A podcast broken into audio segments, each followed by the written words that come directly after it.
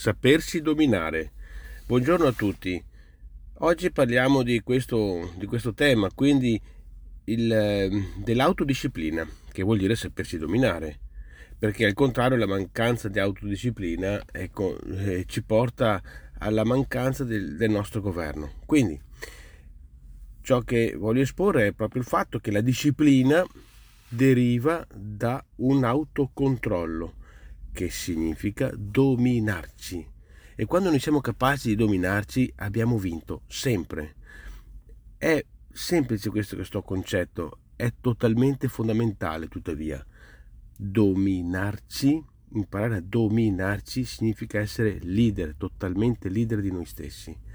E quindi il focus è quando noi facciamo alcune attività di qualsiasi tipo, anche quando apriamo un social, non so, qualsiasi roba, quando andiamo a fare qualsiasi attività, la stiamo facendo dominando i nostri istinti o facendoci dominare. Mi piace tante volte riflettere su questo argomento perché evidentemente eh, ricade in, tante, in tanti momenti della nostra vita questa situazione. Quindi l'invito è autodisciplina, perché la disciplina deriva dall'autocontrollo, che significa dominare anche i nostri difetti, ci, no? perché tutti abbiamo difetti. L'autodisciplina vuol dire dominare anche i nostri difetti, i nostri diciamo, punti ecco, meno, meno forti.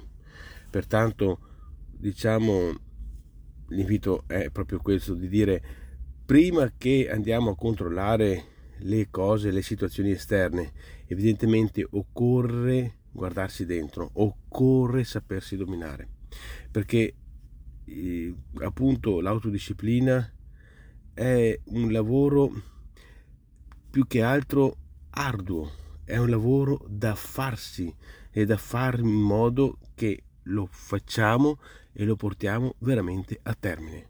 L'autodisciplina è un lavoro da fare su noi stessi. Quindi l'invito è proprio di un'autodisciplina da fare noi stessi.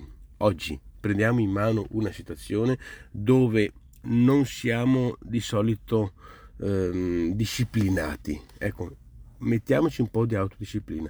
Partiamo da un piccolo esercizio quotidiano e vedremo che faremo sempre grandi, continui e silenziosi cambiamenti. Grazie e buona giornata a tutti.